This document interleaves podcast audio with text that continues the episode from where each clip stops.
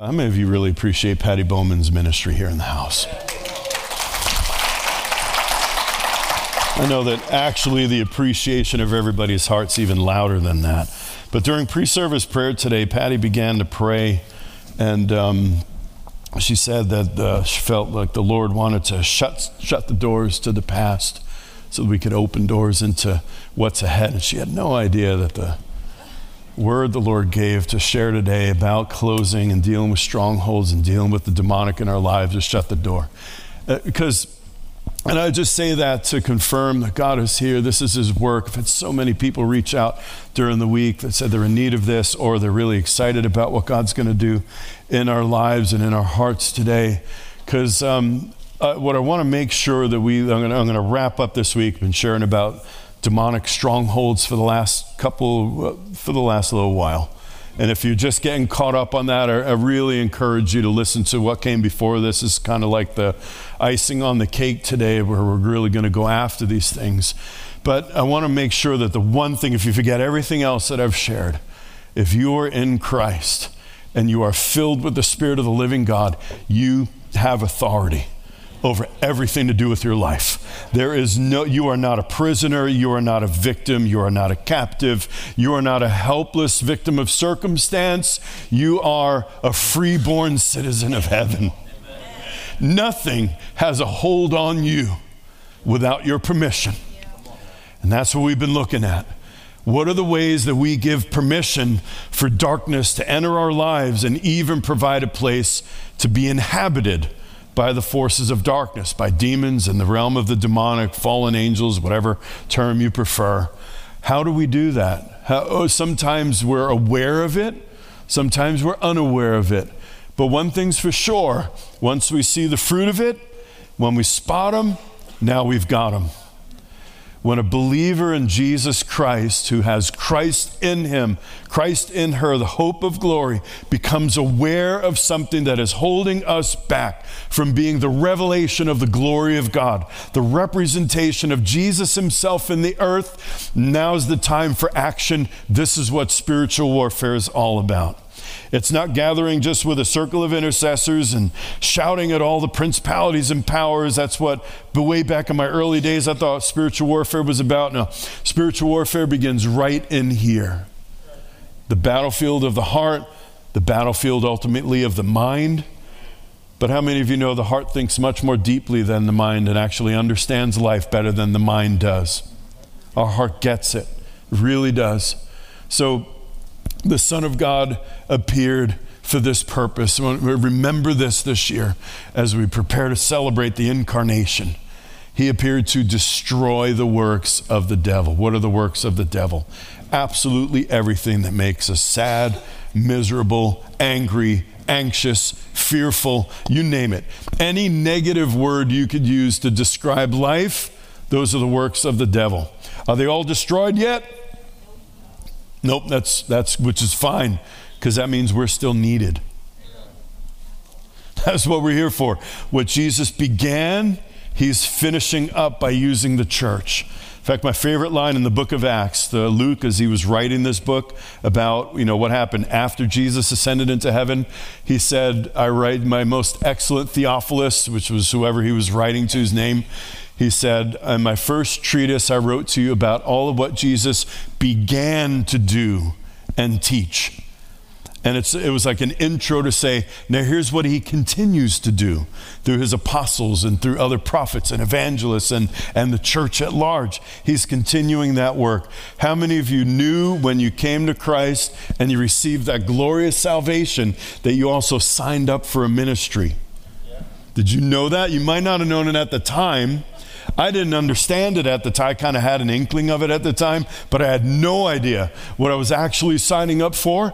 I don't regret a day of it. But we were all signing up now to go out and destroy the same works of the devil that once kept us bound and in darkness. So I'd like to just share a few things before we really engage in a time of ministry together to make sure that we, first, I want to tear down ideas and wrong concepts about what we call deliverance ministry. I know some of you, like the first time I mentioned that from this pulpit years ago, I remember like in the room, deliverance. I saw that movie. Everybody my age who grew up in the 70s, like I saw when I, was, when it came out, which I just found out was 1973, the, uh, was when, um, what's the movie with the girl, the, the, Exorcist, with the head spinning thing in that. So I saw, I was like seven or eight years old at most, and I watched that. And I had this terrifying fear of the demonic, of demons, that they could do that to me anytime they wanted. So I was afraid of the dark, I was afraid of everything. I mean, I grew up in New York City. It's never dark anywhere in New York City It is so bright you can't see you can see five stars in the night sky in New York. I was amazed at how many stars were out there the first time I left the city and looked at them. I was afraid of everything because I got a wrong concept of what demons were and I thought they were as powerful as God. My mindset was that demons and angels were like equals and that the devil and God were in a combat with each other and we were just kind of caught in the middle. I've since had every one of those lies completely obliterated in my mind, heart, soul, and in my strength. And I know that there is absolutely no contest.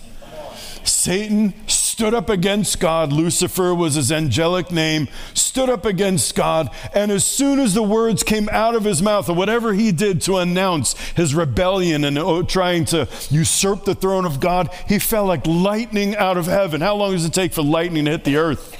That's how long that rebellion lasted. That, that is it. That is the truth of who God is as opposed to this fallen angel Lucifer.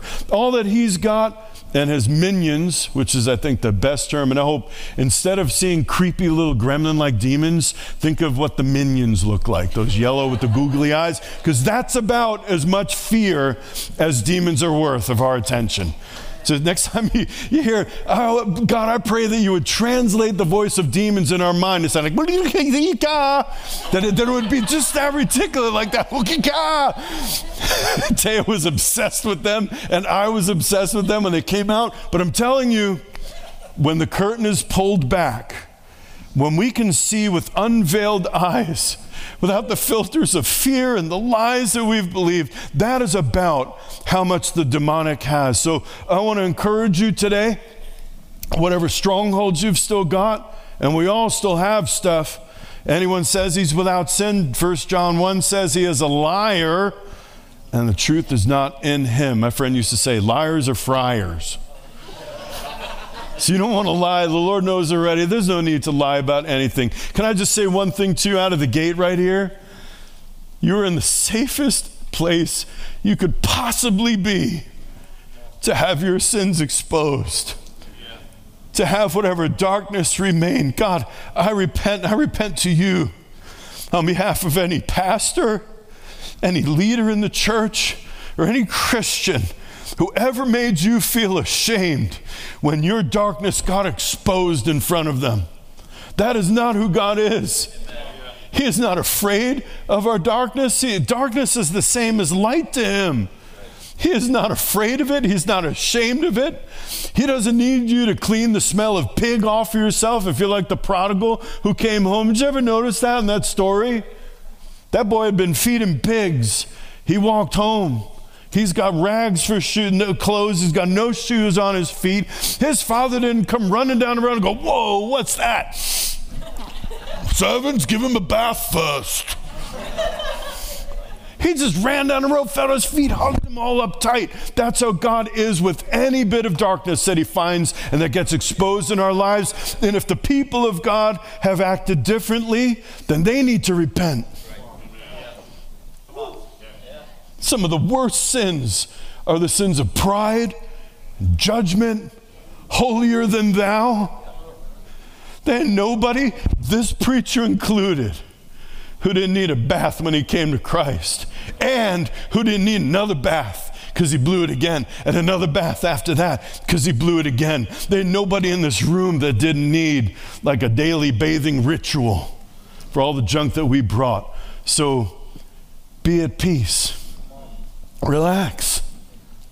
It's all good. Jesus said he didn't come for the healthy who don't need a physician, he came for the sick. When I came to Christ, I like needed an ambulance to get me to the hospital. I was so jacked up with the, what a mess I'd made of my life. And if that's you today, just relax. You're in good company. Oh, there might be some that look all cleaned up and proper and, and that. And look, I'm not saying that all of us are a wreck because, man, that would be like, Holy Spirit's done nothing in 30 years of walking with Him. It's not like that. I mean, it, he does intend to remake us back to look like the image and, and likeness of God. That's, that's his goal for our life. So, no, we shouldn't be the same as we were when he found us in that miry clay. But on the other hand, there's nobody who's grown and matured to a place where now you see the glory of God shining in, in a way that's almost intimidating and a, like just this magnificent presence because they've learned how to express Christ in them in a certain way that makes it feel like, wow, that's like a super saint. Like, where's the frisbee on their head? Like I saw in my stained glass windows in the church I grew up in. You know, you're kind of looking for that. I'm going to tell you that everybody came from the same place, everybody's going to the same place. And not a one of us who has any right or cause or, or permission to judge where somebody is on their road to glory. So be at peace today. When it comes to the demonic, when it comes to deliverance ministry, I want to help us reset what normal means in the body of Christ. Because there are two extremes, and we'll address those today. One extreme is that there's a demon under every bush. Every problem's demonic. Everything you've got that's going on, like you burnt dinner, man, a demon got in there. You know? I I made a mistype in my, my thing, and the date was, you know, Tuesday the 18th instead of Thursday the 21st. Man, a date demon got in there, you know. We say that jokingly sometimes, but that's one extreme. The other extreme is to act as though there's no such thing as demons. That they have nothing to do anymore with the world, that, you know, people were superstitious in the first century. I'm like, dude, you mean to tell me that the Son of God was superstitious? That all that dude needed was to get to a mental health institution. He didn't need to be any demons done cast out of him. Come on now. We're talking about the source of all truth, the Word of God made flesh. I think he knew the difference. so we're going to aim for balance today. We're going to do our best. The Word of God, I've shared this before, is like a plumb line. You know how those work? I, I, have I never drop a plumb line in my house because it was built 143 years ago and ain't nothing plumb in that house except what's in the fridge sometimes. That's about all we got that's plumb. You drop a plumb line in a corner and it will tell you exactly whether that thing is perfectly straight or not. And the Word of God is like that. It's a plumb line. It brings us back to center. It brings us back to truth. And, and we're a church, just our basic belief is that the entirety of the Word of God from Genesis through Revelation is all God's revealed word. How we interpret it, we got to watch that. But every bit of it's not only to be believed, but it's all to be experienced. We didn't come to an intellectual gospel. We didn't come to a belief system. We came to a living God who's like a consuming fire. He is real, He is active, and He wants us, all of us to be able to love Him with all of our heart and our mind and our soul and our strength. He wants every bit of us involved in this thing because He created us and loves us to the core. He loves your guts, including what's in them. He loves us enough to put us on a purge diet to clean out whatever's in the gut. So don't, uh, I don't want to go any further down that road. So let's just be clear about something. The Great Commission includes casting out demons. You can't just skip over that part. You can't just say all the easy, you know, the fun stuff from oh, right. Wow, healing's good. Hearing good news is good, and all that. Um, I don't know, but well, hey, I'll read it to you. This is Mark's Jesus gave more than one commission. There were times he kept telling his apostles, This is what I want you to do. Here's what you're going to do, and here's what's going to happen. He said to them in the, in the Gospel of Mark, Go into all the world, preach the gospel to all creation. All creation. Man, I'm so excited for you guys. I had no idea 0.01% where you're going. Whew. That hit, that hit me when you said that. Go into all the world and preach the gospel to all creation. He who is believed and has been baptized shall be saved, but he who is disbelieved will be condemned. And these signs will accompany those who have believed. The first one that Jesus thought of is all these signs that are going to follow those who believe.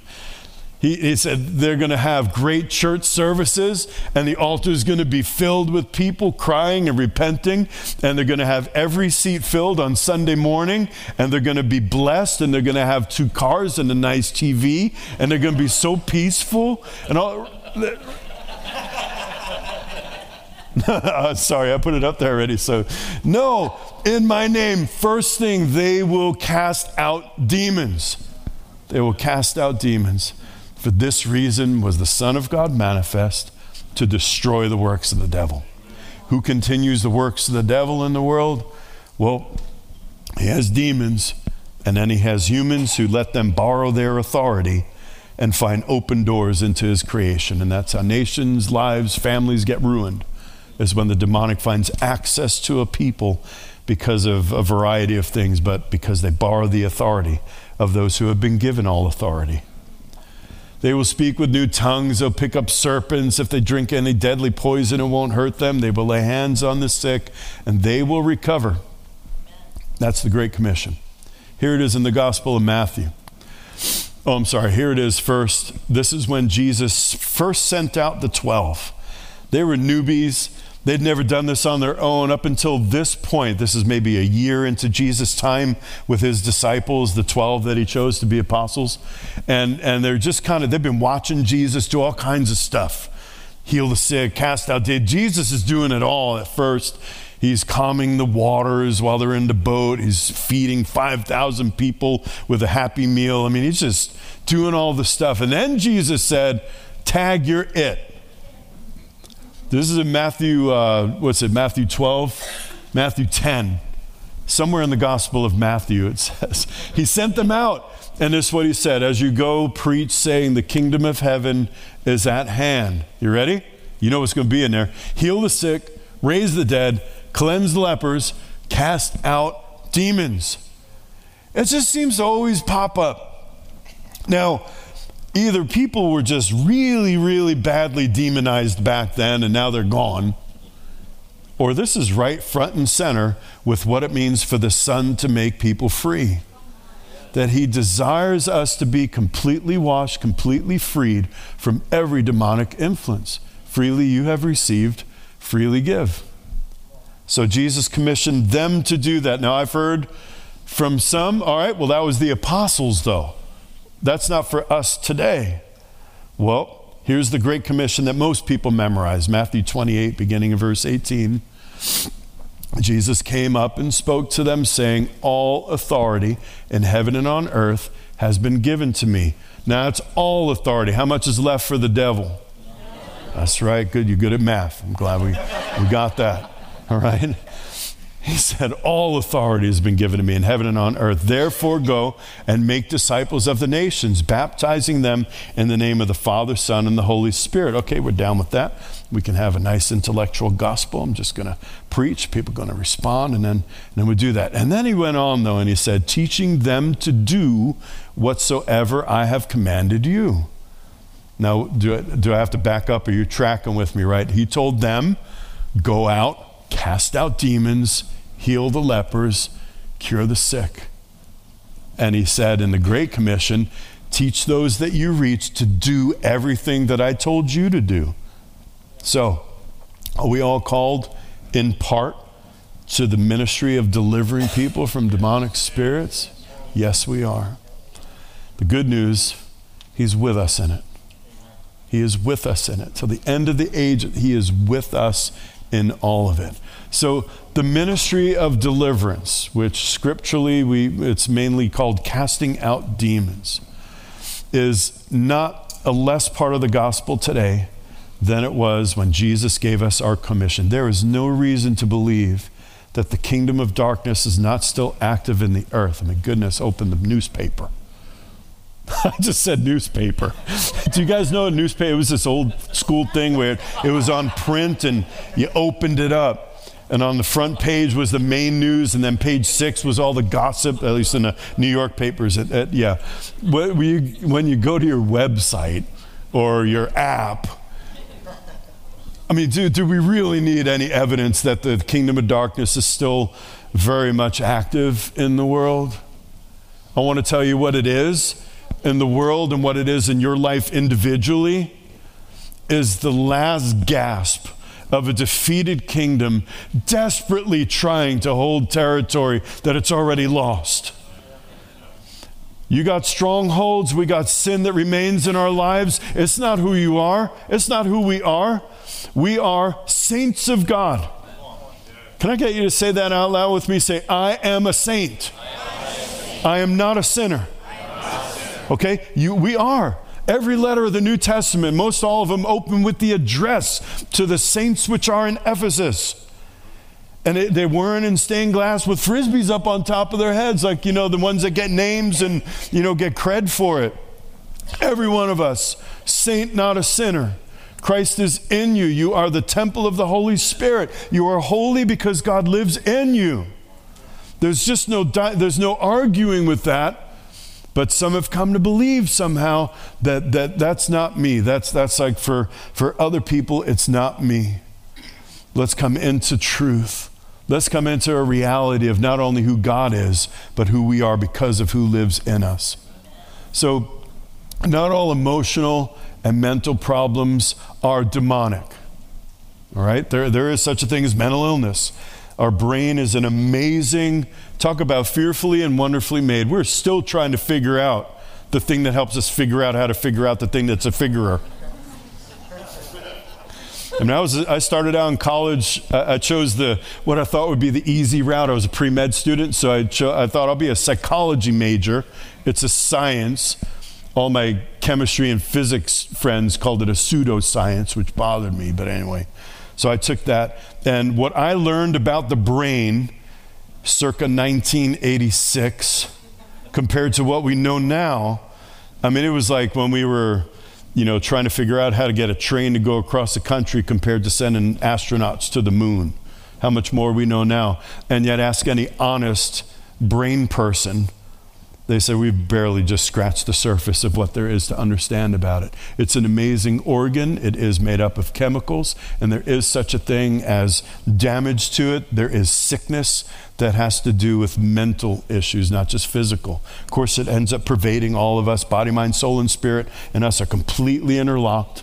You can't just minister to one part of a person, they all connect. We are triune beings and you can't just minister and get away from things. Physical issues can cause weariness of heart and soul, and spiritual issues can cause sickness of the body. They're, they're, we're all intertwined like that. So, not everything is demonic, but also not all emotional and mental problems are not demonic. I mean, we ask this question in the West all the time. Why don't we see as many miracles here? Why don't we see a lot of demons cast out? I would propose that it's because now when somebody manifests extreme demonic behavior, we put them in a mental institution.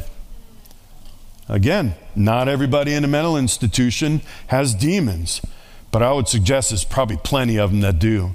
And it just got misdiagnosed. You know that what you misdiagnose, you will mistreat?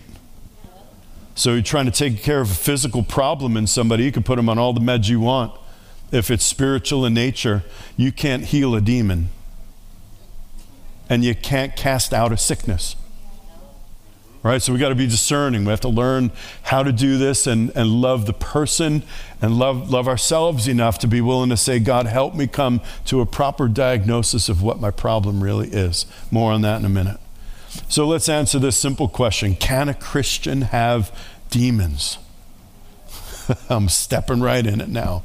I was shut off to the idea of this like my first month in Christ. I was listening to, we didn't have podcasts back then. You had to listen to a radio program, and then you had to fill out a card and subscribe, and you would get your cassette tapes to listen to the message that you missed because you weren't listening to the radio at the time. There was no rebroadcast. That's how we did it back in the ancient times. In that. So I did it, and there was this one Bible teacher. I really, really loved him. He was an evangelical, very scholarly, but a really good teacher and preacher. He engaged me. And I remember he, he brought this subject up, one of the first messages I heard him teach. He said, Can a Christian have a demon? And he said, Absolutely not. When a demon comes knocking on the door of a Christian's heart, Holy Spirit opens the door, and that's the end of that. And so I bought that and moved on and never really thought about it after that. Till I started realizing that, you know, I think I've still got some issues that are very stubborn, and I know it's not me. It's like this old stuff that just keeps coming back, and all of a sudden I'm out of control again. I'm going back into this compulsive sin or this thought thing that, that keeps happening, and I can't do anything about it. So here's my, here would be my response. And he, I'm not going to argue with him, he's an eminent theologian, but I will stick to the word and what I see in the word. So if you're a believer in Jesus Christ, you are now the temple of the Holy Spirit, right? Can the Holy Spirit, can the temple have both the Holy Spirit and idols in it at the same time? You betcha. Remember Solomon's temple?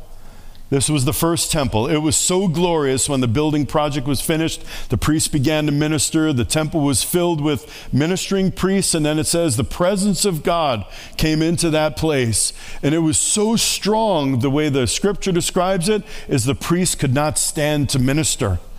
That's how powerful the presence of God was. It was like our born again moment. All of you remember that moment? Maybe some subsequent times when you were filled again with just the glory of God.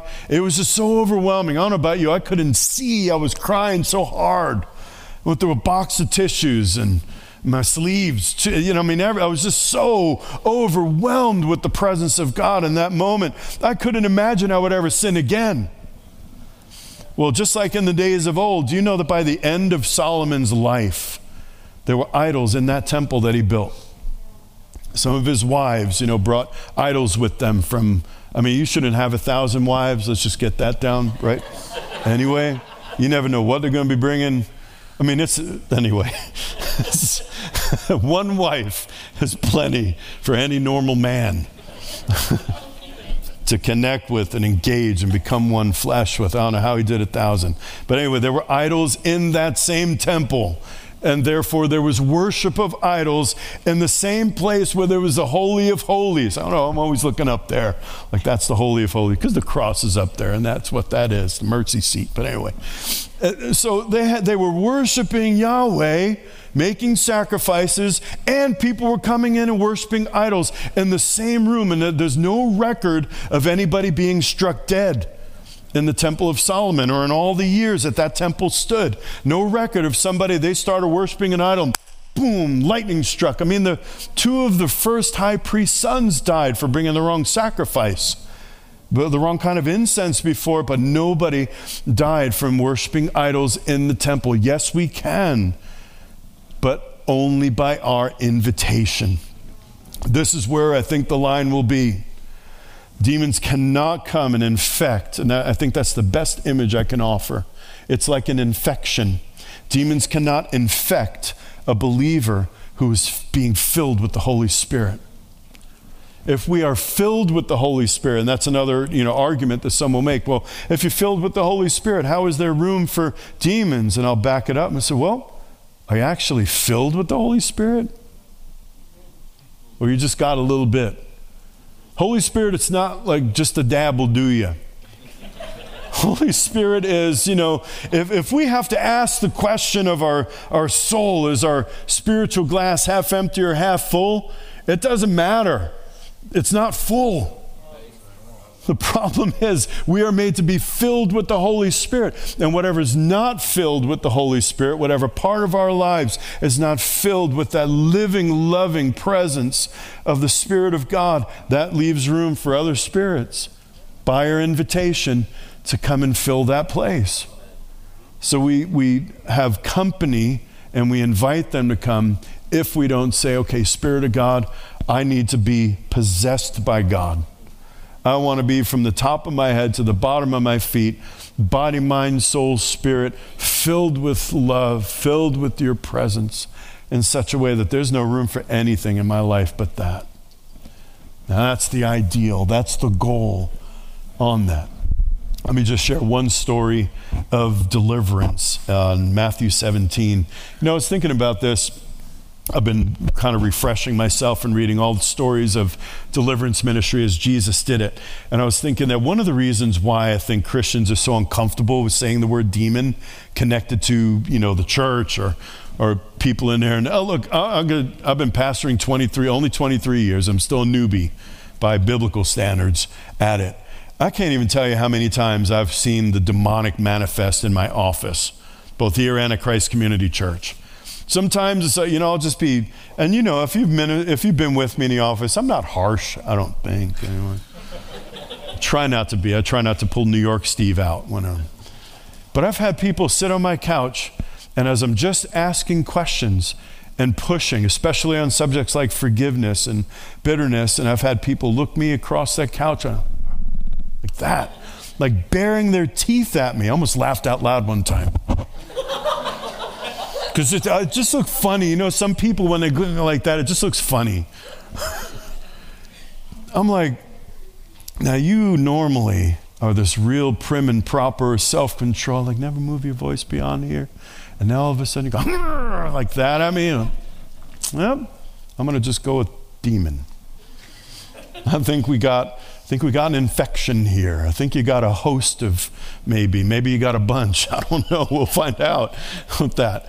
But why am I saying that? Because I think that in the scriptures, all the examples of Jesus casting out demons, they come out with shrieks and cries. There's like a thousand of them in one guy. This demon throws a kid into the fire, and this one's, you know, they're, they're like in epileptic fits, and this one is mute. And there's like these major, really freaky consequences of, of having demons. And those are the ones that made the word, okay? They're like, this book is just a book of things that let's make sure everybody hears about this.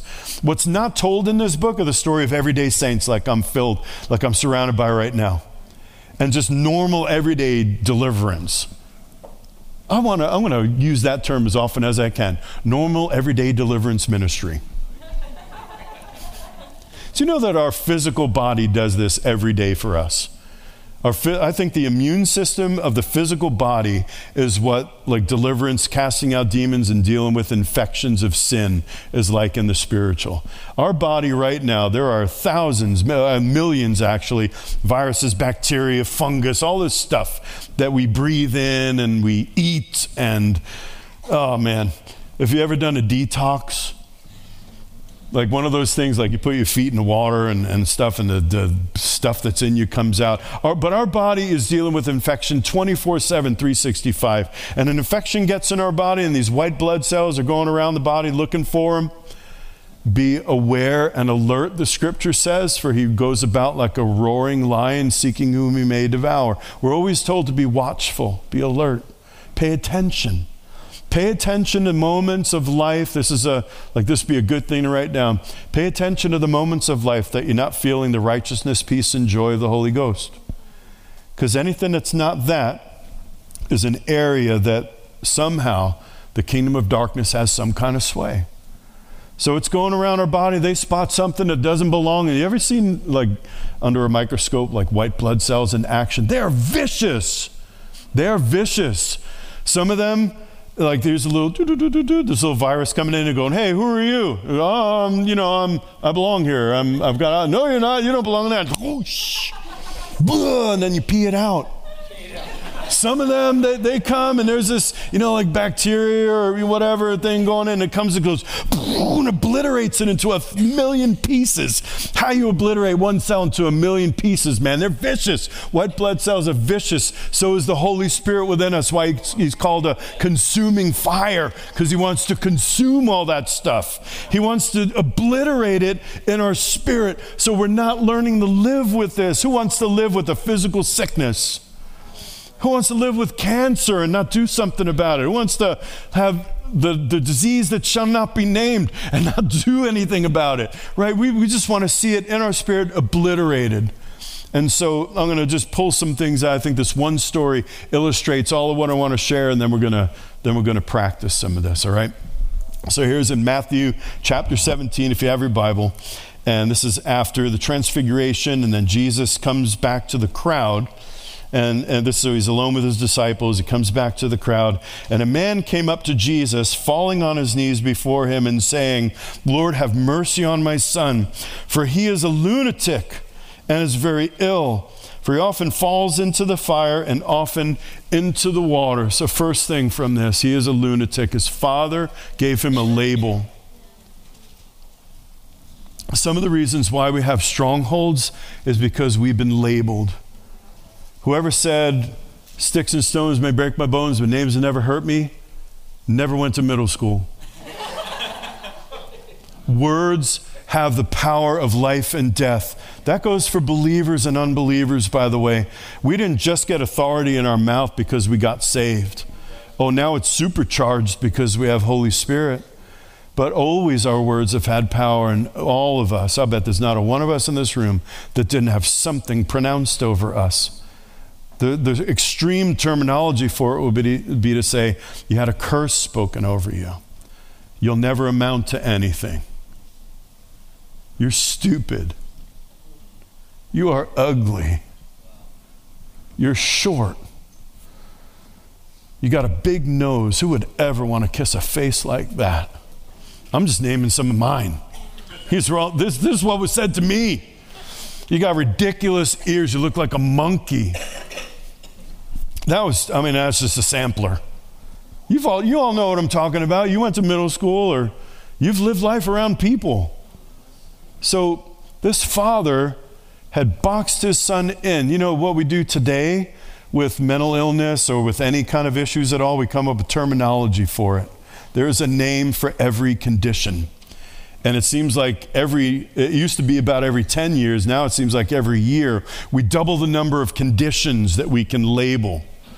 Like, you know, I, I think the label wasn't created, but I probably would have been tagged with ADHD. He's got ADHD or ADD. I wasn't so much hyperactive but I, I, could not pay attention. Every one of the first five year report cards, my mother gave them to me a couple of years ago. Every one of my teachers needs to improve his penmanship, needs to pay attention better in class. I would have been diagnosed and tagged as attention deficit disorder. But you know what was actually going on was I had a creative mind, and she would say something in English class, and I'm thinking about how a rocket could land on a moon and then take back off again. It, it was because that was much more interesting than what she. Anyway, the point is, labels do not accept a label unless it is Son of God, daughter of God, beloved of God, righteous one, saint of the God Most High. Accept those labels and grip them and hold on to them for dear life. But don't you embrace a label like recovering alcoholic. You were an alcoholic. You got to watch and be careful that you don't get sucked back into it, but you're not recovering. You are healed. You are restored. That stronghold has been broken off of your life. You are not victim of whatever circumstance. That is not your label. Don't let anybody define you except the God who created you. So he is a lunatic. He's, he's got a mental illness. Notice also this father wasn't open. He didn't say anything. As I read on, you'll see um, he didn't acknowledge that this could be a demon. He was describing a mental illness condition. And he's very ill. He's sick.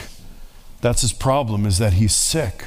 Now, I, I think I shared with you uh, here or somewhere that sometimes um, when the scripture talks about demons being cast out, that person was cured or healed. And there is a healing element to deliverance ministry. It's like if you have an infection and you have symptoms of that infection. When you're healed, you know you're healed because all the symptoms begin to go away. Right?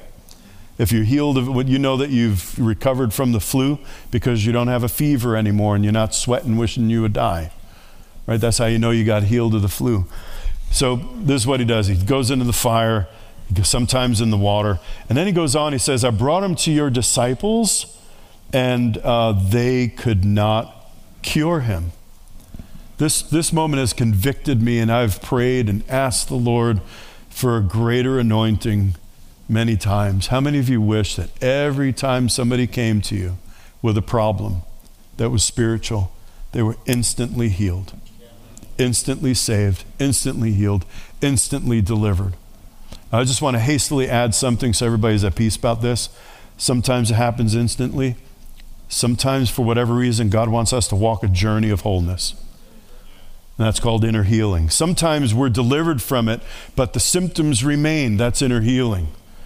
It's like, you know, if you got hit by a bus, you could survive it, you could be alive, but you're going to have a while to heal and let those bones begin to grow together and all the things that got obliterated. It works like that with the heart, too. So the disciples could not cure him. This was one fail for the disciples. Now, Jesus' response is, oh, Jesus answered and he said, You unbelieving and perverted generation. Like, man, if you ever, all right, any of you, you ever think I'm hard on you? Just, I'm just saying. You ever think your boss is hard on you? This is Jesus. Unbelieving, perverted generation. How long shall I be with you? See, that's why New Yorkers, I think, are, are right uh, biblically. Like, it's a more biblical, right? Because that's how we talk to each other then. What's wrong, you idiot? What's wrong? No, I'm not. I'm kidding. I'm kidding. I'm kidding. That is not right. You don't treat people like that. All right, unless you're Jesus. Now, how long shall I put up with you? How long should I put up with you? Bring him here to me. He's really, he's not like going off on the disciples. He's just saying, he's, you remember, Jesus is looking at reality with a heavenly lens all the time. And there are moments that his heart is grieved because if we only knew the authority that we carried, if we only knew how quickly, like, if imagine if one billion Christians that uh, were somewhere about that, professed Christians in the world, uh, one day woke up, got a full revelation of who we are, and got courageous enough to go ahead and follow through on what we're supposed to do because of who we are, that place wouldn't be 0.01% Christian, I'll tell you that. And the world would be an instantly, can a nation be born in a day? Yeah, yeah, it can. When the people of God wake up and do their thing. So bring him here to me, he said. So Jesus rebuked him, and the demon came out of him, and the boy was cured at once. Right here in this scripture is everything we need to know. He rebuked him, not the boy, not the father, not the disciples. Jesus saw through. They came to him. The father said, he's a, he's a lunatic. He has a mental problem, and that's why he does this thing. Jesus said, No, it's demonic. That's a demon. So he spoke right to the demon. This is the only thing that we ever talk to demons about, is to say, Get out. That's about it. You could phrase it different ways. You could rebuke it, whatever that sounds like to you. But we don't ask them questions.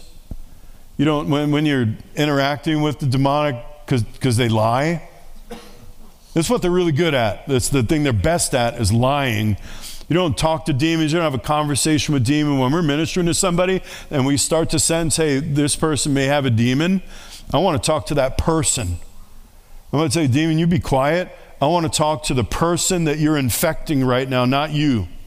I'm not. I'm only here to tell you your days are numbered and I want to talk to the person.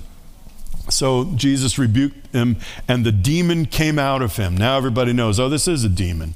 All right, we are dealing with something demonic. Not everything is demonic, but not everything is not demonic. Cast out the demon, and all the symptoms disappeared. The boy was cured at once, he was healed. So it was demonic in origin, and he was healed as soon as the demon left him. So then the disciples came to Jesus privately and they said, Why couldn't we drive it out?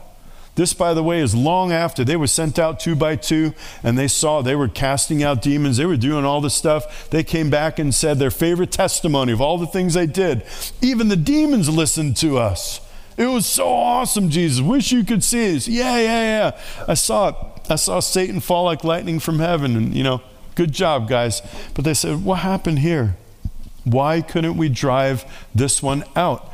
And he said to them, Because of the littleness of your faith. For truly I say to you, if you have faith the size of a mustard seed. Now, whoa, whoa, hold on a second. You ever wish you could just say, whoa, whoa, whoa, wait, Jesus, say that again? You just said, I've got little faith. Now you're telling me to have faith the size of the littlest seed that there is. Help me with this one. The littleness of your faith. Probably not a great translation of the word. It just means that within their, they did believe. They, they, these guys had right not to believe, like hoping they'll see it one day. These guys were believers because they'd done that stuff already. So it's not like they were new to deliverance ministry. It's that for some reason they failed. And what Jesus was correcting them about was that you allowed doubt to get in there you allowed, uh, you, in your mind, you began to say, I'm not sure I can do this. Maybe, you know, they tried it and it failed. Maybe they were an hour or two hours or something like that. Nothing was happening. Now they became a host for skepticism. Maybe it wasn't a demon after all. Maybe I'm, I don't have what it takes to do all of this thing. That's what they did. That, so, what Jesus was urging them to do is, I do you, have no doubt. No doubt.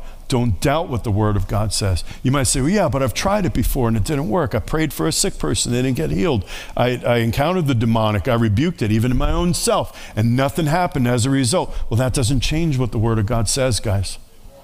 We will not be what we call experiential theology. We don't let our experience change the Word of God. And that's why a lot of people kind of skip over. When they see the word demon, they skip over that part and they move on as if that part of the Word of God, that's not going to, I don't want that to address anything in my life. So he goes, Look, if, if you just say to this mountain, move from here to there, it'll do it. Nothing will be impossible for you. And here's what he, then he goes with this this kind does not go out except by prayer and fasting. Now you might notice that as we read that story, Jesus didn't say, Oh, hold on a second, I got to go fast and pray. I'll be back in a couple of days. He was ready for it because he lived a lifestyle of fasting and prayer. He lived a lifestyle of intimacy with the Father. Jesus lived full of the Holy Spirit. Jesus lived with such intimacy that he said, oh, i have become so intimate with my Father in heaven. The only thing I do is whatever I see my Father in heaven doing. That's how intimate I am with him. And he lived that way. So, what's the best way to make sure that we are ready to deal with the demonic in our lives and in other people, live a lifestyle of intimacy. All right, can I have the worship team come up here and um, just get ready? Just kind of start playing some soft music. Um, just, I think, just we only really need we don't need percussion, just the instruments, maybe just the keys and guitar will be fine for this. So you guys can just experience the ministry. So three ways that we remain stuck with our own demons. We're going to start with ourselves because if you want to free other people, you can't do it while you're still a prisoner, right? So we're, we're going to go after, and I'm going to teach you a couple of some things today how to do what we'd call self deliverance. Because not everything requires, hey, I got to go and get somebody to pray for me. As we grow in the Lord, and we understand our authority in Christ and we understand whose we are and what the Lord has for us to do, then we know how to take authority over our own stuff. How many of you want to be free? How many of us just want to be nothing but righteousness, peace, and joy? Uh, here's the three ways that we remain stuck. Number one is if we don't believe in them. I hope we've dealt with that today. They are real, they can be dangerous, only if we give them permission. They can destroy. The enemy's intent is to steal, kill, and destroy. Jesus came to give us life and that more abundantly, but the enemy loves to steal our joy and our peace. He loves to kill every good thing that comes out of our lives. He loves to destroy the work of God. Good news is that Jesus came to destroy the works of the devil, and he's always going to win. Number two way is when we partner with them. Either we partner with them by continuing to willfully sin we continue on in the same things when we're free and we choose to do it, which is not the same as bondage. Um, I've given this picture to you guys before, I think, but let me just do this real quick. When, when we are, before we come to know the Lord, we're in need of repentance. That's everything with God begins with repentance, which doesn't mean, oh, beat up on me, Jesus, punish me for my sins and for what I've done. Repentance simply means I'm going in this direction and now I'm going to go in this direction. And here's what happens though we start to head toward God. We've turned toward Him and we're walking toward Him. We're beginning to experience freedom, and then something sucks us back into darkness, right? You've all experienced that? Something like begins to take us in a backward direction, so we begin to struggle and climb, and we're pulling our way back up again, and then we're on our feet again, and we go, and then, oh, we tripped and stumbled, and I fell again. And some of us have gotten so frustrated at that back and forth that we've begun to walk this way again. To you to do today, cease from striving. We will be free. You will be free as soon as you say, I'm not partnering with this anymore. I'm taking who I am in God, and I don't care if you try to take me out. I'm heading toward Jesus. I've got my life focused on Him, and I'm going to look to Him, the author and perfecter of my faith. Third way, the most common way, is if we've come to, we don't believe that we actually have the power to rid ourselves of them. You have authority, we have all authority in Christ to deal with any issue of our life.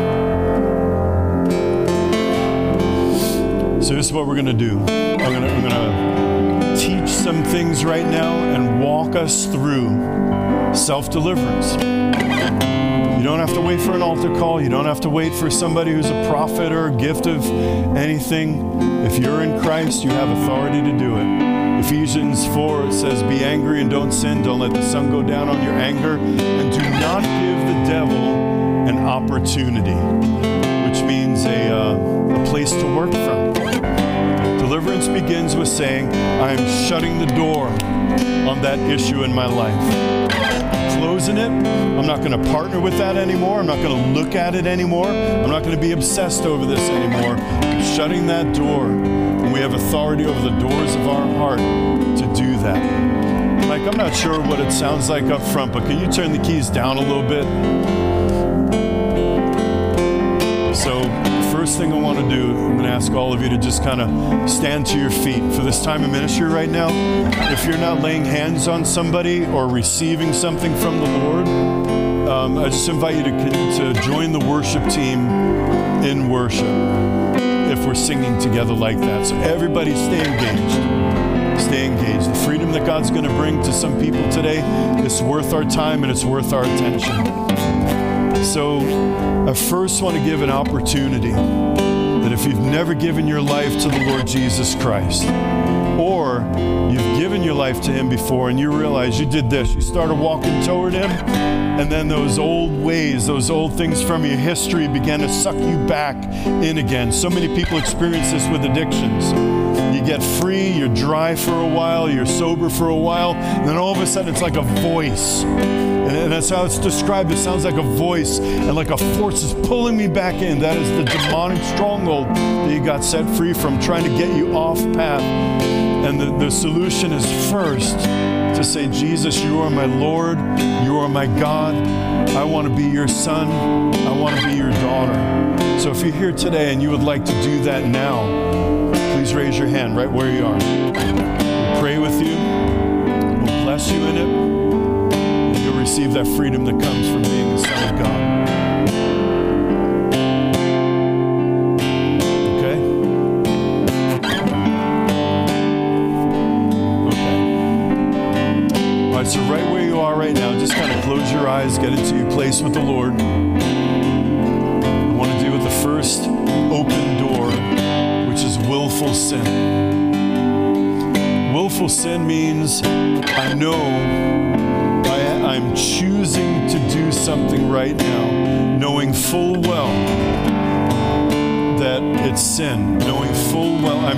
my fist at God or I'm hardening my heart and saying in my soul, I don't care. See, nothing else that I'm about to, that we're about to walk through will matter if we're in willful sin and rebellion against God. So take a moment and repent of whatever known sin you have in your life right now.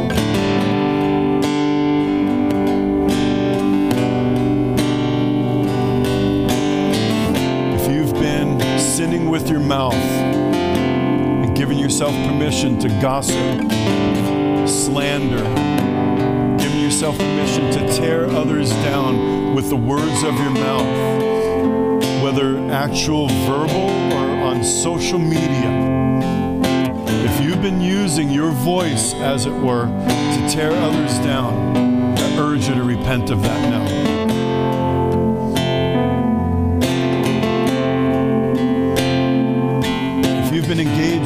Sins of the flesh, these are the ones that come with, with really strong addictions. Any sins of the flesh that you know, there have been moments that God's convicted you and you've had freedom from it, but then you chose that chain again. You got freed from the shackles and put your hands right back in it again. Repent of that now before God. And it, it- it's not a fancy prayer, guys. It's just, God, would you please forgive me for doing that? And now make me will and do your good pleasure instead of that.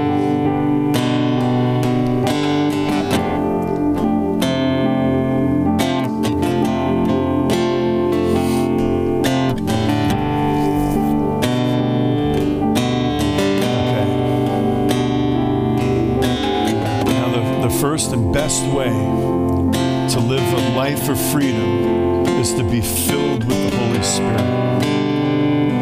So I'm going to ask all of those present who are in the leadership team of the church, who have baptized people in the Holy Spirit before, to please step out onto the sides and lift up your hands so everybody can see you. Go ahead and make your way around on the sides and toward the front over here and lift up your hands. Being filled with the Spirit is the most awesome experience a believer can have. You may have been saved. You may have come out of darkness into his life and repented of what you used to be and of the things you used to do.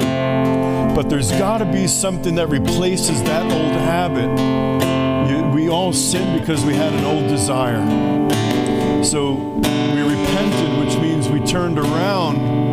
But now God's going to give us something to make the journey light and easy and joyful. And if you're here and you've never been filled with the Spirit, or if you find yourself, you've been here and you've been a little dry, maybe life has just sucked you dry a little bit, I'm going to encourage you to just go up to one of these folks who has their hands up and let them bless you and pray over you that you'll be filled with the Holy Spirit. We're going to just take a few minutes to do that. The rest of us will just join in and sing in worship. So, ministry team, keep your hands up if you're um, somebody who has done that before. And then I'm going to urge you to just make your way over and be filled with the Holy Spirit. The rest of us will just minister to the Lord while we do that.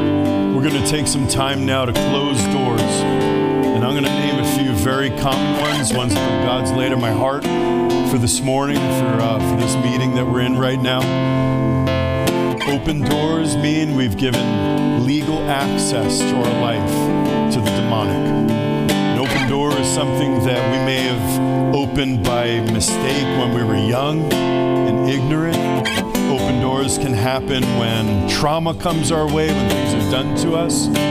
Some open doors happen because we, on purpose, uh, have embraced something. We've embraced a lie, or we've embraced a way of living that we know from the truth of God's word is contrary to how heaven is. And so we're going to be intentional about closing some doors right now. So would you, um, you can just receive from the Lord willful sin.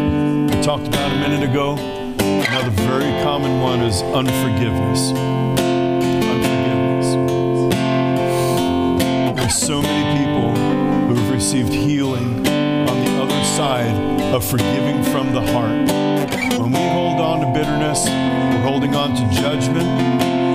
If, if we choose to remain in a state of unforgiveness, it means something in us believes that that person that sinned against us deserves to be punished for what they did. And we're it's like bitterness is holding out hope that they're going to pay for what they did.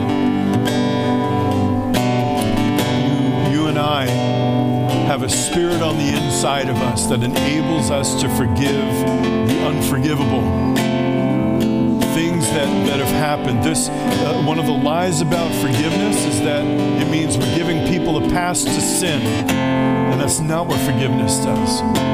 One of the lies about forgiveness is that they're just going to get away with what they did and they will never reap what they sowed, and it's unjust, it's not fair, it's not right. Here's the truth about forgiveness is that the only one who's paying a price for the sin of somebody else when we hold on to unforgiveness is us.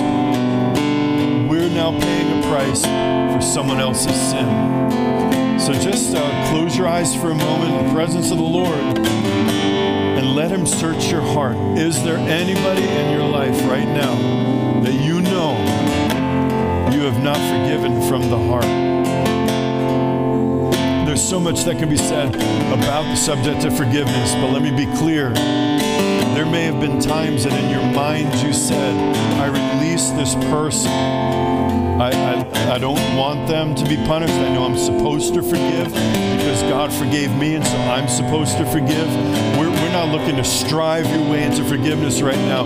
We're looking to ask Holy Spirit right now to give you an anointing to release people from what they've done. Where from your heart you will now be free of the sin of that person that wronged you by letting them go the same way Jesus let you go. So if you have a person in your mind already, you can pray this after me. Repeat, pray this together with me. Lord, I forgive. And then you name that person. It is important that you're specific with this. Lord, I forgive my father. Lord, I forgive my husband. Lord, I forgive my teacher. Lord, I forgive my coworker. You can name them before the throne of God right now. I forgive. Lord, I release that one from the punishment they deserve. The same way you released me from the punishment I deserved. I release her, I release him from the punishment he deserves. I proclaim good news to that one. I proclaim the mercy of God upon that life. This is forgiving from the heart use your mouth to give agreement to the word of the Lord. I release good news on you. I release freedom on you. I bless that one. I bless that one. I pray to their sin with your mercy.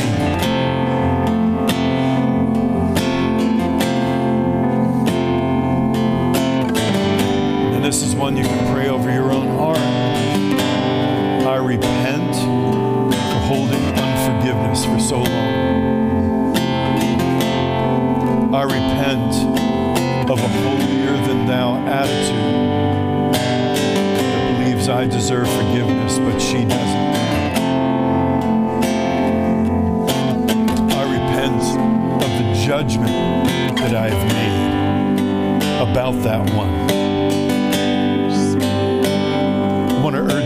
especially to repent of the judgments that, that you've made concerning their motive. I know why that one did it.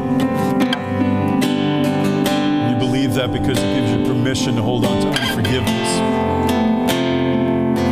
So I repent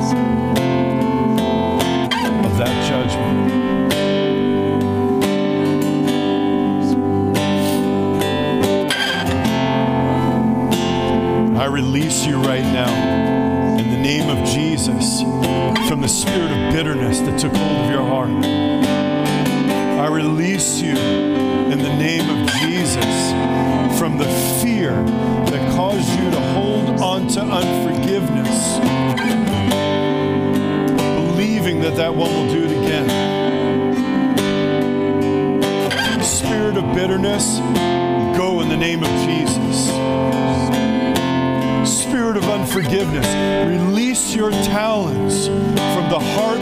this chosen one of God and be gone out of this life now in the name of Jesus. Spirit of love, come and settle on every heart right now. Spirit of grace and truth, settle on every heart right now. Spirit of forgiveness and freedom, come and settle on every heart right now. If you feel like you need some help releasing that one, this is such a strong one, guys. This one, unforgiveness and bitterness and judgment, it's, it's like a mother of so many strongholds. So many other ones are attached to this. And if you need help with this right now, the people who are standing on the sides, would you put your hands back up again? Feel free to seek one of them out. Sometimes strongholds come down just with the word of our mouth, and sometimes we take a warrior with us and say, Would you help me take this stronghold? Because I'm really sick of living with this unforgiveness. I'm sick of waking up with the anxiety and the anger in my soul. Don't leave this place still bound by that. Go and get some prayer, some more prayer, and be free of that thing once and for all.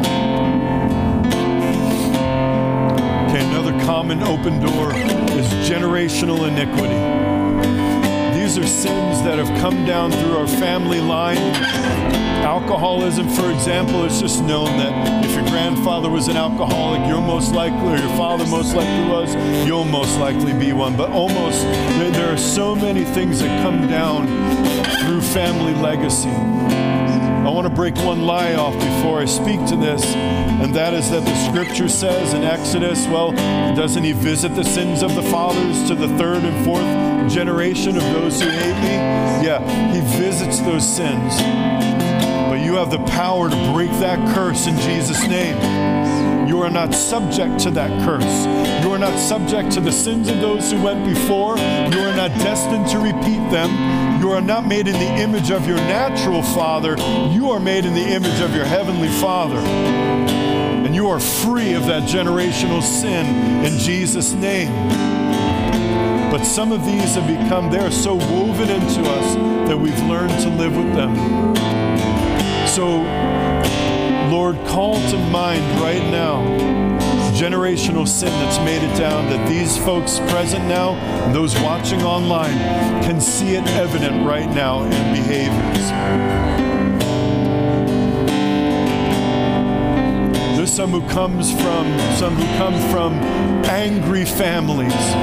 There's a lot of shouting, a lot of screaming, a lot of slamming and banging. There was even physical violence in your house And you see the tendency already. Some, some of you fathers are beginning to see that tendency with your young children. You're seeing the anger begin to well up, and it comes in the form of where you're ready to scream, bang, slam, and shout, and even get physical in a way that's not, it's not the discipline of the Lord. So join me in this prayer.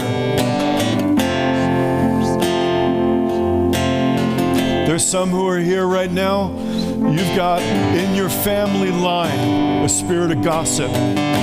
Your family are known as the ones who always know everybody else's business. And at your family gatherings, you gather around the table, and the subject of conversation is very little about the Lord, very little about catching up with each other, and a lot about what's going on in a, in a bunch of other people's lives. And I'm telling you, it's bringing judgment into your family, and you're training your children in that very same thing. They're going to go and repeat it. You can bet your bottom dollar if you don't renounce it right now. So, whatever it is for you, those are two that the Lord brought to my heart. Whatever it is for you, you go ahead and say, I renounce that spirit, and you name it. I renounce that spirit of anger. I renounce that spirit of gossip. I renounce that spirit of abuse. I renounce that sexual sin. Some of you saw your father's pornography when you were just coming into your teenage years, filled by the Spirit right now. There's some you saw your father engaged in pornography, whether on a screen or a, a magazine, some kind of pictures. You saw it, and that was your introduction into that sin in your life you have the authority right now in the name of Jesus to renounce that and say, That spirit will not rest on my house. That spirit will not take, take refuge in my soul, and it will not be transferred to my sons. You have to use your mouth to do this. This is, I'm teaching you how to take authority over your own demonic strongholds. You renounce it now. What's the generational iniquity that you see being visited in your own family right now? Go after that in the name of Jesus. And I speak a word of freedom to you. On that cross, he became sin who knew no sin. He became the curse of sin embodied on that cross so that you are now the righteousness of God in Christ. Will no longer be subject. You are not subject to the sins of your fathers and the sins of your mothers. Every generational iniquity is cut right now in the name of Jesus. You have nothing to do with it. Shut the door on your family's history. Shut the door on your family's idols right now. Whatever things took precedence over the Lord, you right now in Jesus' name are authorized to shut that door. It will not visit you or your children or their children. break that lie off in Jesus' name. Well, it's always been this way, and nobody's ever seen freedom. For some, you got a spirit of divorce in your family. Like you're the only ones who have made it this far in your marriage. Everybody who came before is divorced. Your family tree is a tangled mess. I'm just seeing like this vision right now, a tangled mess of all these extra branches from all the remarriages. And you know you got to have christmas six times because of all the divorce and remarriage. It will not visit you. In jesus name you will not permit that into your own marriage and it will not have sway over you. Not in your family. You can say it with all authority. Not on my watch. Not in my generation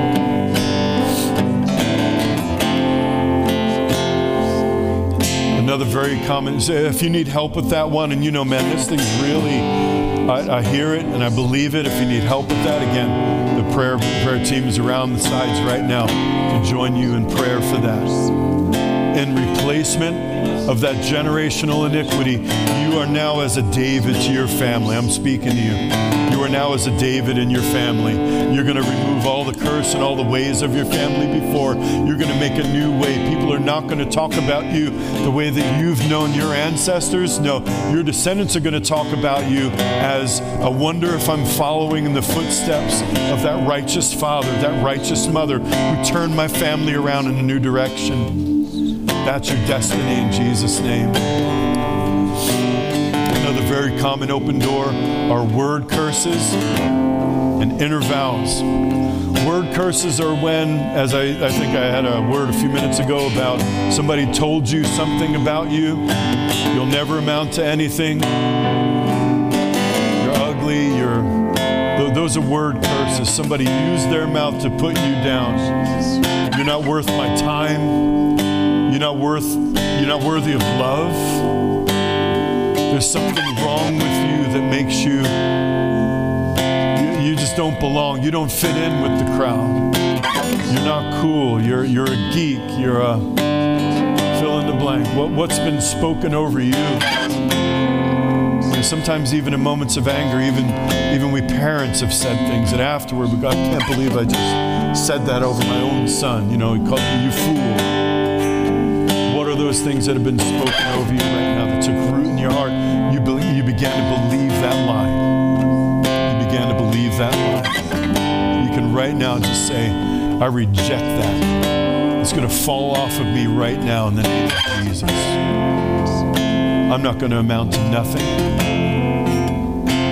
I'm not going to amount to nothing. I'm speaking to somebody. You're not going to amount to nothing saw you before he made the foundations of the earth, and you're his workmanship. You're his master project. You are like a one of a kind sculpture made by the King of the universe, the creator of all things. And he wove you in the mother's womb. There's nobody else at all like you in all of his creation. There's nobody who comes close to you in the glory and majesty of what he made you to be.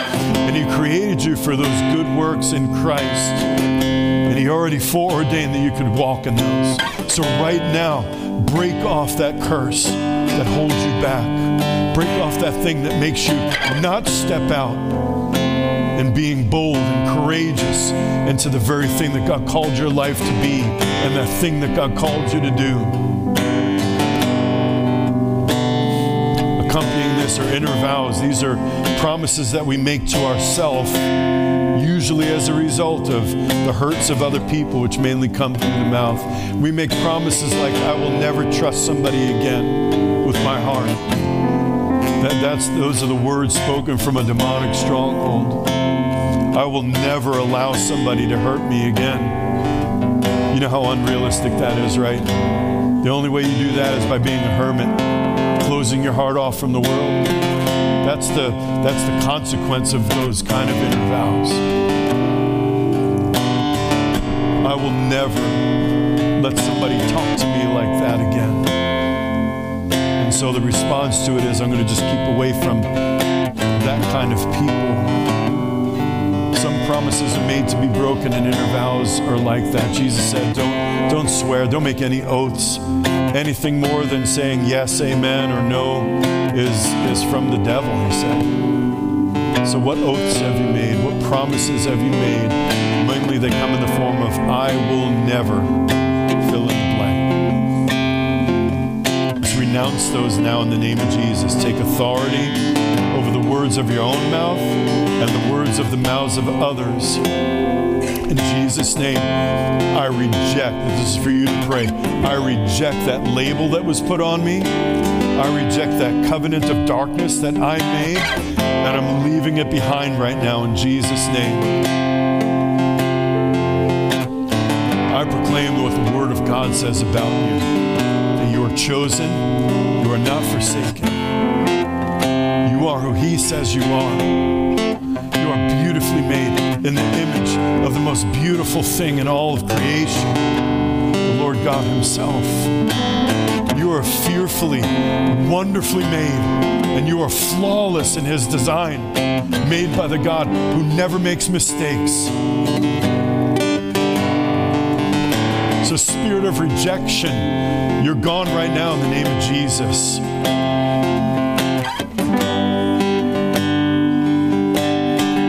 Spirit of self loathing be gone right now in the name of Jesus. Have no portion, you have no right, you have no place in the heart of any of these believers in the Most High, of any of these temples of the Holy Spirit, idols that have been made, the idol of making covenant of protection. I will not allow myself to be wounded. You are smashed right now in the presence of the name of Jesus. Spirit of God, come and, and fill. Word of God, come. I pray even now, Spirit of God, quicken your word to displace that lie that was believed. You're not ugly, you are altogether lovely. You're so beautiful that even the one who made angels, looks at you, and the scripture says, He says, Don't even look at me. You're so beautiful. I can scarcely look at you right now.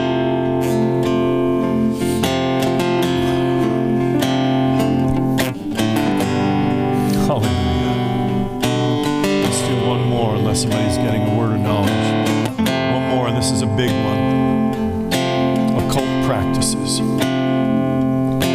This is one of those ones that, you know, you can come to Christ, you can lay it all at the altar, have a powerful, I mean, like you're, you're getting deliverance at the altar, salvation experience. And what you didn't know is the enemy kind of tucked away and hid some things in there, like a time bomb just waiting to, to overtake you in a moment of weakness. And occult practices are one of those. So if you've done something like, you know, out of ignorance when you were a kid, you played with a Ouija board, or did one of those things where you look in the mirror, you turn the light out, look in the mirror, and you say something over and over again, those are occult practices. You may have some in your family line that engaged in actual occult practices, like actual Wiccans, actual witches and warlocks, Satan worshippers. And they have been in your line and they made oaths on your behalf. You didn't even know they did it. They dedicated you to Satan or whatever god or idol they were worshiping. You were dedicated before you even knew. I'm talking to somebody right now. You were dedicated before your life began to Satan right now in the power of Jesus' name to break that off. You are not dedicated to Satan. You are dedicated to the Lord Jesus Christ. He doesn't own you. The God who made you owns you. He doesn't have any hold on you. I say, release your grip. Whatever, I don't even know, I don't know what to call it. You release your grip on the saint of God. You will not have what ancestors promised have this one. It's not yours. This one has been redeemed, bought with a price, purchased, beloved possession of the Most High God.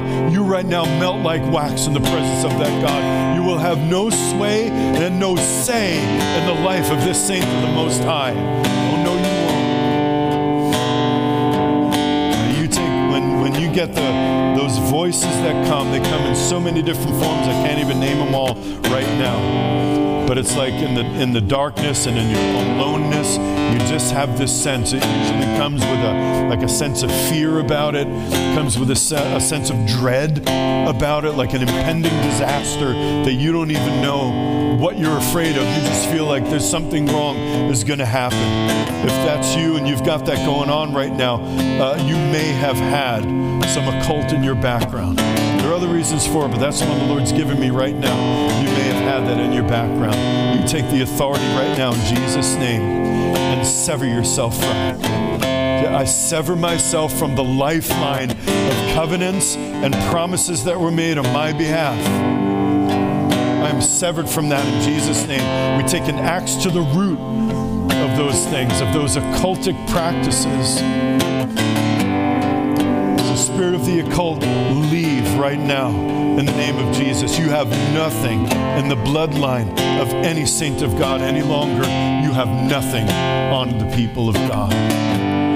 If you yourself have engaged in any of those kind of practices, innocent as they may have seemed at the time, I'm going to lead you in a prayer to renounce those right now. If you did it, don't just think that because you haven't done it for 30 years that there's not still an open door of access because of what you opened it's like this. This is one of those ones. I just got this picture, like a, like one of those. Uh, what do you call them? Bill, billfold doors that you use to get in your basement. It's like you opened it up years and years ago, and you haven't been down there to look for a long time, and you didn't even know it. But there've been things scurrying into that door all along, and you'd. It's been so long since you thought about it. You didn't even really take heed and think of it as a present issue. So if you engage in any of those kind of things it would be like witchcraft or a cult. say it together, say it with me, repeat after me. I renounce when I did the thing, name the thing.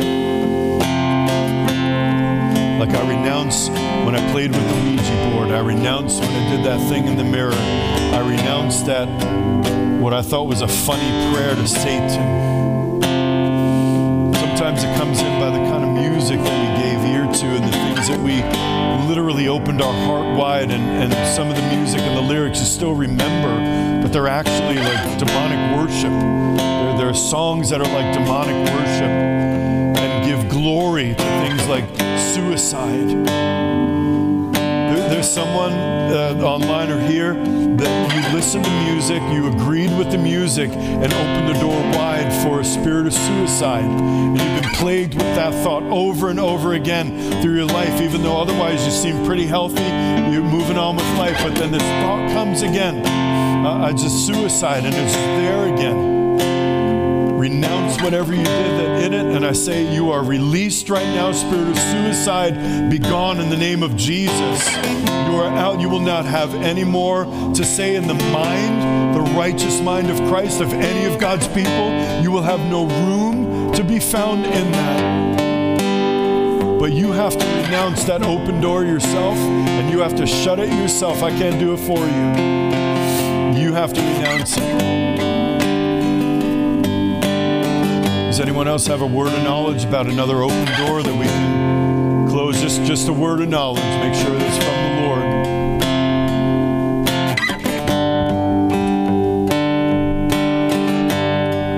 I feel like um, somebody, and, and I could be this somebody myself, um, needs to be released from lying spirits. There's lying spirits that come upon us that want nothing to do more but to um, get us to turn away from the Lord. And that's a lie. We are towards God. And um, it's a faulty mindset, it's an attack of the mind. And if that is you, if you're finding yourself doubting anything about turning towards the Lord, renounce now. I renounce my faulty mindset.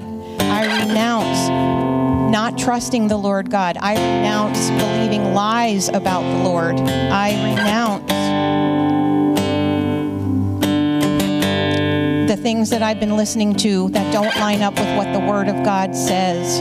He is good, He is faithful. He is kind. He's trustworthy. He's all of, all of those things. If your mind is telling you that he's none of those things, do it again. Renounce it. I renounce the lies that I've been believing in Jesus' name. Say it out loud. I renounce the lies that I've been believing about the Lord in Jesus' name and turn from them. Jesus. Yes, yes, yes. Go from this place today in a deep seated knowledge that God loves you so much. Hmm. He is so in love with you that it would blow you away if you got even a glimpse of it. Go from this place in the power of the Spirit of God and topple every stronghold that gets in your way. Hmm. May every mountain be laid low. May every valley be made raised up and make straight paths for your feet as you go in Jesus' name. Amen. Amen.